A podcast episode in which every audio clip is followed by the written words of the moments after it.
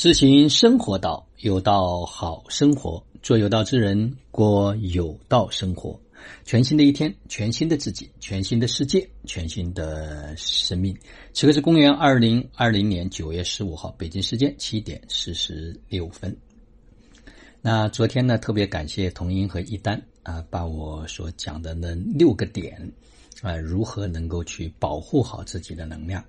啊，做了一个梳理和总结。啊，很多家人跟我反馈说，哦，他们也在这么做啊，只是可能没有把它全部嗯练起来，但是中间有一些已经有意识的在做，啊，尤其是早晚的开启能量，很多家人已经持续了啊很长的时间，成为生命的一个部分。啊，昨天晚上我在首席家庭健康观群里面跟家人们分享也是这样，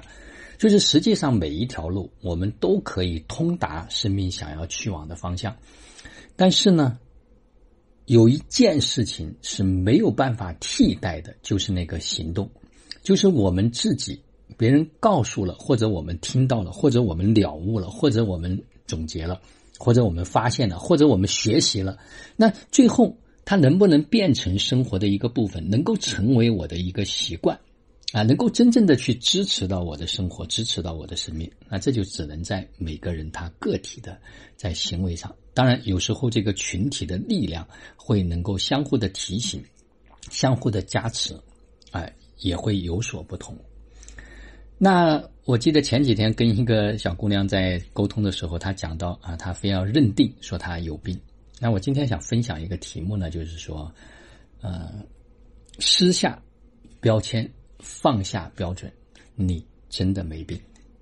什么意思？你会发现，你看看，在我们现实的生活过程中间，我们是不是很多人一直拿着一个标准在生活？他并没有去感受生活，而是别人说这个东西很好，哇，这个东西是名牌，哇，这个东西是怎么样？就是社会已经给到了一些标准，按照这种标准。嗯，来去选择自己啊，包括住房，包括很多，包括学习，包括很多东西，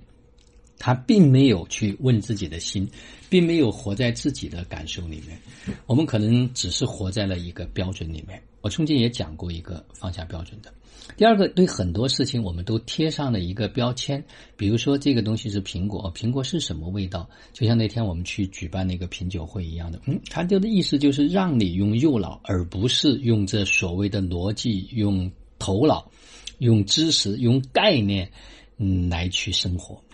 但是，大部分的人都活在一个标签里面啊，我这个是情绪啊，我这个是愤怒啊，我这个是悲伤，我这个是恐惧，嗯，他。被很多的标签给连绑住了，捆绑住了，在捆绑的过程中间，他就没有办法去到达他生命想要去的。你看，我们有时候经常会去讨好很多人，啊，讨好的目的可能是为了换得一些东西。我们很希望别人能够肯定我们、赞美我们，但是我们忘了讨好我们自己，讨好我们自己的这个心。这个讨好我打一个引号，忘了能够让我们自己能证明我们自己。大家忘了，我们每一个人都是人，